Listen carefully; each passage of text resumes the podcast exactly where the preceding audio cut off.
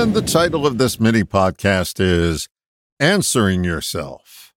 I'm sure you know a person who answers a question the same way every time. Did you get a haircut? Nope, got got 'em all cut.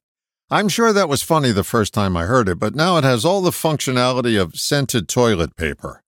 Have you ever noticed that we seem to answer our own questions in the same way? We make a statement to ourselves or ask a question of ourselves, and then we answer. The answer may not be the same words every time, like the worn out joke, but there is a pattern sameness about it.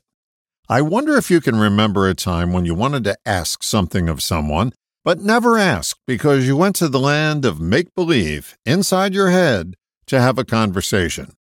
It may have gone something like this I wonder if I should ask Sally to dance. She'll never want to dance with me. She dances with all the boys on the football team, and I'm in the poster club. That's called hallucinating. You may have even asked yourself, Why am I so fat? And your answer was, Because you eat like you have two assholes. You'll never get thinner, so why even try? This is a movie script that you've written and acted out so often that the lines come to you automatically. You may have a troublesome thought come back to you time after time, and each time you give it the same response. What if you gave it no response at all? Suppose your recurring thought is something like, I'm not as good of a parent as I should be. Notice that you'll fashion some sort of answer to that statement, and that answer will be almost identical to the answer you've given every time before. Then it turns into a full blown conversation inside your head with a predictable script. It's like seeing yet another chase scene in an action movie. It does nothing for you. What would happen if your answer to a recurring thought was nothing more than an observation? What if you just observed the thought without retort? You'd begin to end the war inside your head. The next time you have a bothersome recurring thought come to you, a stimulus, choose this response. I'm noticing I'm having the thought about being a bad parent.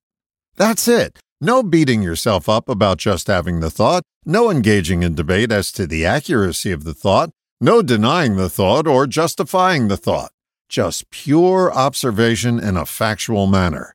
The minute you answer yourself, you engage in another battle that is winless, and it leaves its carnage in your thoughts and feelings. You have enough experience to know that your mind will bait you again.